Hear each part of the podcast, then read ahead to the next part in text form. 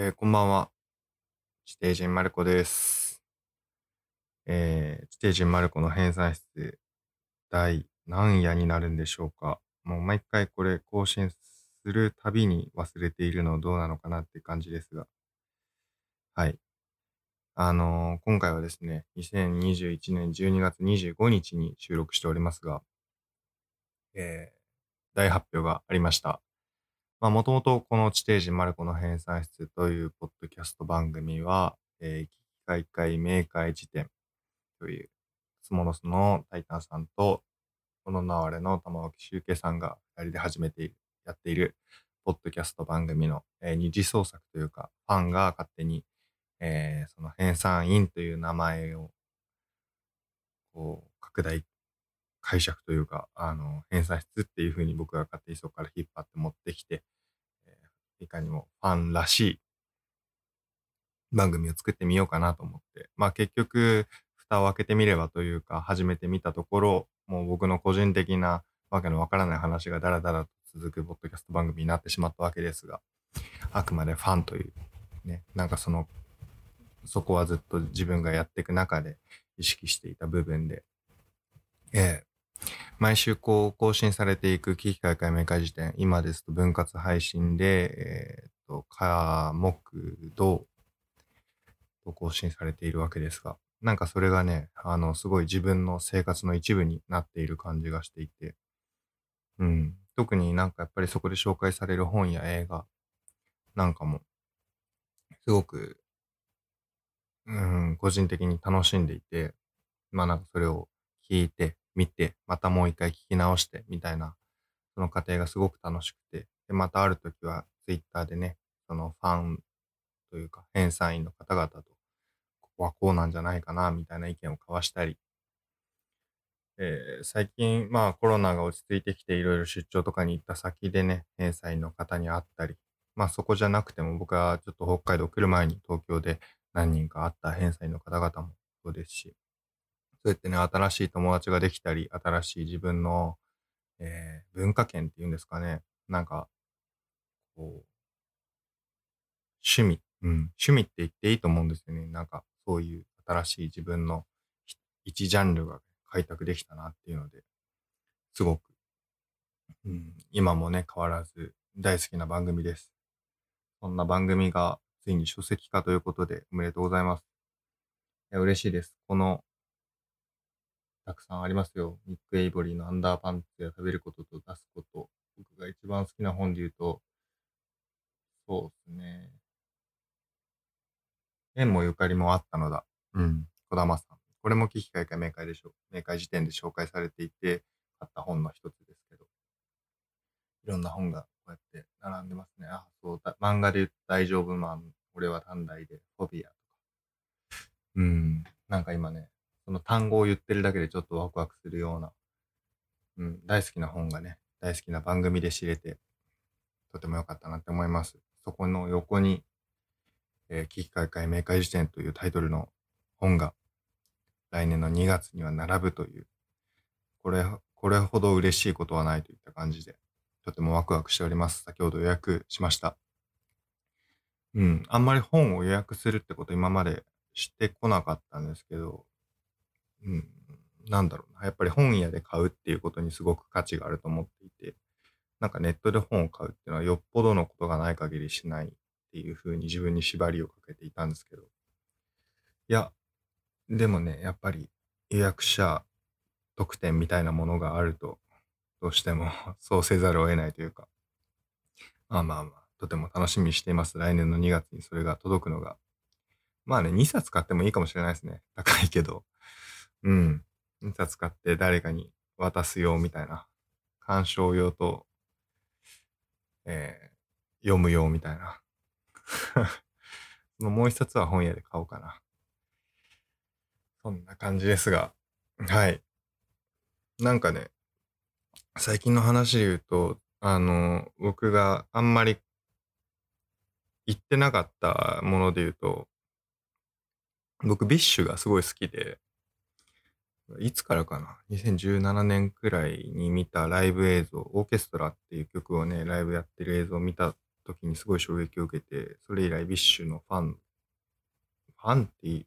まあ、 BiSH のファンは、あの、危機開会の返済員みたいな感じで、清掃員っ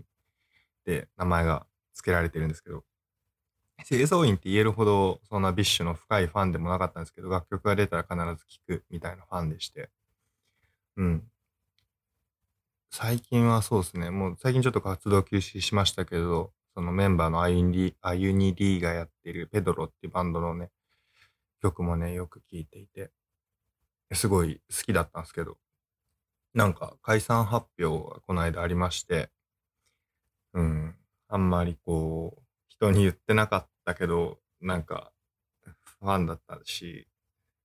この間もね、札幌のライブ、ちょっとたまたま行けなかったんですよ。用事がそう入ってて。で、なんか、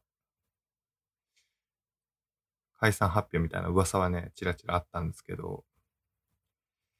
そう、ライブ行ってけばよかったなと思ったら、なんかまだ2023年までは活動するってことで、ああ、もう絶対ライブ行こうと思って。はい。まあそんなね、 BiSH の解散の時もそうですけど、なんかこう、ものの終わりみたいなものを最近すごく意識することが多くてですね。はい。僕自身も、なんか、この番組 別に、あの、そんなしょっちゅう更新してるわけでもないし、どちらかというと、なんだろう、もう1ヶ月に1回、この間なんか2ヶ月ぶりの更新みたいな感じで、もう全く更新しないようなアカウントですけど、なんかこの地底人マルコっていうね、自分がつけたこの名前だったり、えー、そういうキャラクター？キャラクターって言うとちょっと大げさかもしれないですけど、自分のそのアカウント、うん、プライベートとは完全にこれ切り離しているつもりなんですけど、なんか時々ね、顔とか自分の生活の話とか出ちゃってるから、そんなにはっきり切り離してるわけじゃないですけど、あの、基本的に友達には聞いてもらってない番組としてね、えー、フォロワーもそうですし、この番組自体も、なんか全く知らない人に向けて、なんなら自分の、まあ自分が自分で新しい面を見つけていきたいなってことで始めた番組なので、あんま誰向けっていうことはそんなに考えてなかったんですけど、なんかやっぱりそこで出会う人だったり、まあ今も交友が続いてる方もね、数名いらっしゃいますが、なんかそういう、うん、出会いに、出会い、出会いというか、まあ出会いっていうのはそういう人との出会いもそうですし、自分自身の新しい一面。新しい一面っていうと違うのかな？なんだろう。まあこういう面も自分はあるよねっていうのを、こう、やっぱり友達の前だと出しにくかったり、知り合いが見ているところだとちょっと隠してしまっている部分も、すべてさらけ出せる場所として、この地底人マルコの偏差室って番組であったり、地底人マルコってアカウントのが、うん、すごく心の支えになっていました。やっぱこの番組始めた時は、あのー、なんだろうな。もうこれ1年の振り返りみたいになっちゃいますけど、まあ年末ってこともあって。あの、始めた時やっぱりすごく落ち込んでいて、うん、なんかまあ、いろいろ重なった時期で、落ち込んでいるというよりも、なんかこう、人と喋れなくなっていて、うん、うまくね、言葉が出なかったり、人の言ってることがわからなくなっちゃったり、なんかもともと気にしいみたいな一面は自分昔からあるんですけど、どうしてもこう、言葉に詰まるというか、声がもうそもそも会社に行くと出なくなっちゃうくらいひどい時期が続いている中で始めたポッドキャスト番組。うん。なんか自分で自分の声を聞いて、なんかそこでやっぱり発見することっていうのもたくさんあって、うん。なんかそれはね、独白っていうよりも対話だったっていうのをね、僕いつかなんかの文章で書いたんですけど、ポッドキャストっていうのが思ったより楽しくて、僕、こんなに長く、長くっていうか、本当に一回やってみようくらいの気持ちで始めたものだったんで、なんかそのアカウントだったり、この番組自身も、自体も含めて 意外となんか楽しみながらやってこれたなっていうのはあります。うん。それもね、やっぱり僕一人でやってるよりも、こうツイッターでね、なんかわちゃわちゃできる人だったり、うん。あのそうっすね。僕よくフィクションって言葉使うんですけど、うん。なんかすごいいいフィクションだったなって思います。まあ、フィクションと言い切ってしまうのはなかなか難しいところもあるのかもしれないですけど。うーん。なんか何をこんなにもじもじしてるかっていうと、いや、地底人マルコの偏差室を、あの終わらせようと思っていて、っていうのはなんかもうずっと考えていたことで、これは。なんか別に終わらせても終わらせなくてもそんなに更新もしてないし、あツイッターのアカウント1個あるかないかぐらいの違いなんで、変わんねえじゃんっていう風に、ね、ずっとそんなことも考えてたんですけど、なんかこう、終わらせるっていうのが、そう、 BiSH のね、解散、そう、さっき BiSH の解散の話急に入ってきたけど、あれ何だったのと思われてる方は、そう、 BiSH の解散とかもね、見ててね、やっぱりすごく感じたんですけど、やっぱね、終わりがあるものって、あることってすごい重要、意味がある、うん、なっていうふうに思っていて。うん。僕もなんか地底人マルコの偏差値とか言って、この月に1回やるかやらないかみたいなポッドキャスト番組をさ、あの、やめますって言ったところで別に誰も困らないと思うし、自分自身もなんかそんなに生活に大きな変化が現れるとは思っていなかったんですけど、あの、なんだろう。北海道に来てから特に顕著で、それが。あの、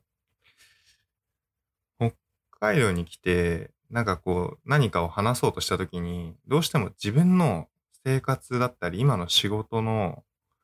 なんかこう、考えてること、やっていきたいことみたいなのが、すごいよぎっちゃって、で、なんかあんまりそういうのはね、別に話してもいいんですけど、なんか、それを自分で聞く気になれないというか、なんか、うん、もともとここの番組で自分が始めたかっったこととはちょっと違うし、なんかどこまで話していいんだろうなっていうのもよくわかんなくなっちゃってて、で、はな何回かやっぱり自分が今どういう仕事をしてて、どういうことをやりたいみたいな話もね、この番組でしたとは思うんですけど、やっぱり聞いててすごく違和感があるんですよね。なんかこう、なんだろう。はい、物語、物語というか、なんだろう。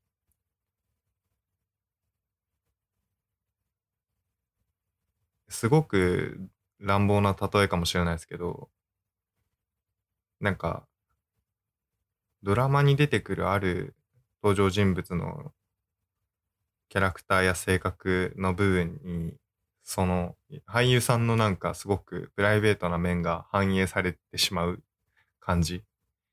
うん。なんか考えすぎじゃんっていう風にね、言ってくる自分もいるんですよ。うん、確かに考えすぎだと思う。別にそんなこと考えないで普通にやってればいいと思うっていうのもね、正直あるっちゃあるんですけど。まあ、なんかでも、そう、北海道に来て、僕が今、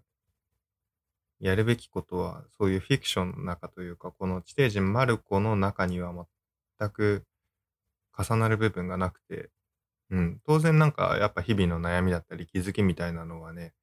あの、あるっちゃあるんですけど、なんかこう、それを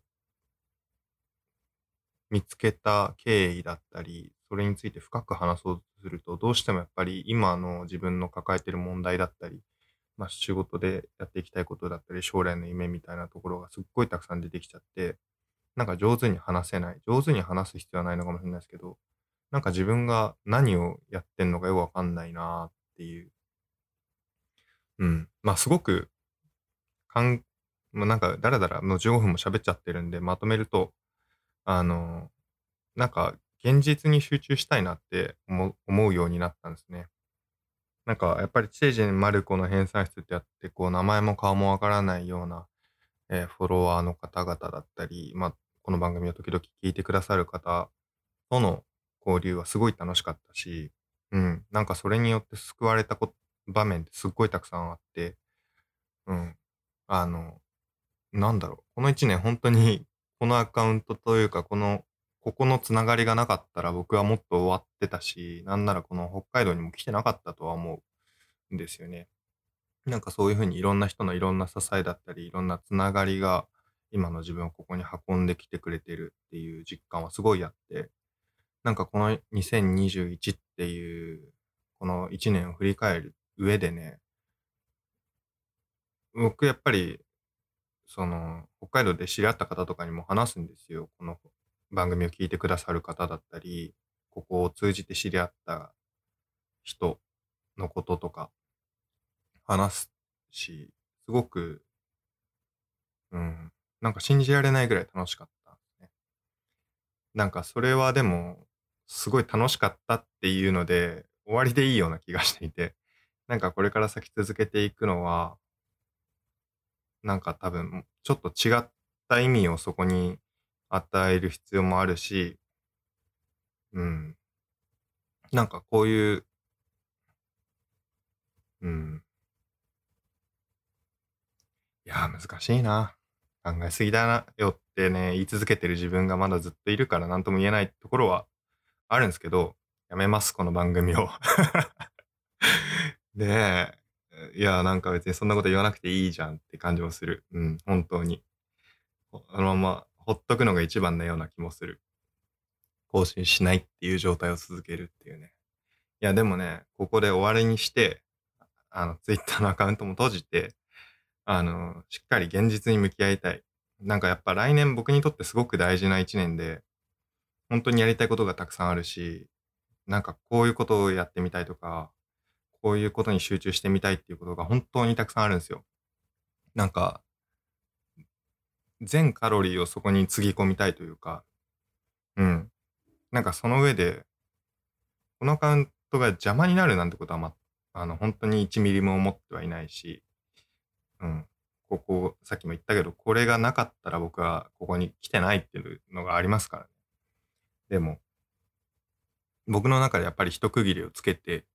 あの、そこに全神経、全集中力をつぎ込んでいきたい。やっぱりここがね、逃げ場みたいな場所に、だ、なんかそれだけの意味を持つ、逃げ場としての機能だけを持つ場所になっちゃいけないと思うんですよ。うん。たくさん多分ね、大変なことがあるんですよ、これから。うん。だし、自分が、僕来年30になるんですけど、なんかこういう風になっていきたいっていうすごい強い気持ちがあって、そこになんか全速力で走る上では、なんか一旦ここは、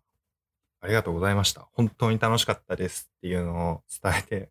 ステージ丸く終わりにしようと思います。で、終わりに 終わりにするタイミング、もうちょっとあんま長く話してもあれだから、もう早くしますけど、終わりにするタイミングは、危機開会明快時点の、えー本が、この僕の今真横に本棚があるんですけど、この本棚に入った瞬間を地底人マルコの編纂室および地底人マルコの終わりにしようかなというふうに考えております。まあそれまで、まああと2ヶ月くらい、うん、そんなに多分僕のことだから更新もしないだろうし、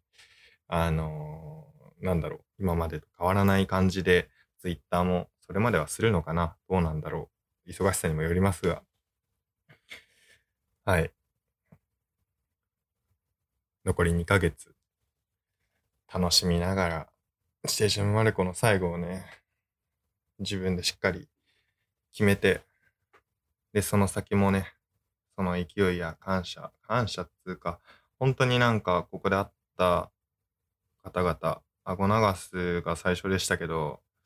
その後ね、マイシーさん、ポープペンさん、そして平デンさんみたいな。まあ、平デンさんはまだお会いできてないんですが、絶対にいつかお会いしますよ。はい。まあ、あとね、実はまだこれから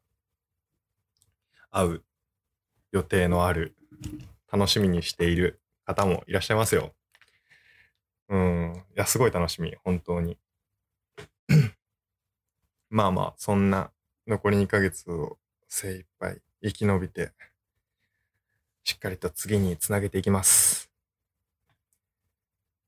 うん。この番組が本当に支えになったなって思う。自分の考えを振り返る。なんか時々立ち止まって、あれ、自分合ってるかなとか。うん。だからたくさんね、やっぱ今聞き返してても、なんかこれちょっと違うなって思うこともたくさんあるんですよ。自分が話している内容で。でもなんかそれはその時の正直な気持ちで、ちゃんとそこに吐き出せていたっていう実感もあるし、今もそう思ってるので、なんかこう、自分を振り返る上でもね、うん、すごくいい場所だったなっていうふうに思います。本当に楽しかったです。うん。なんか、本当に、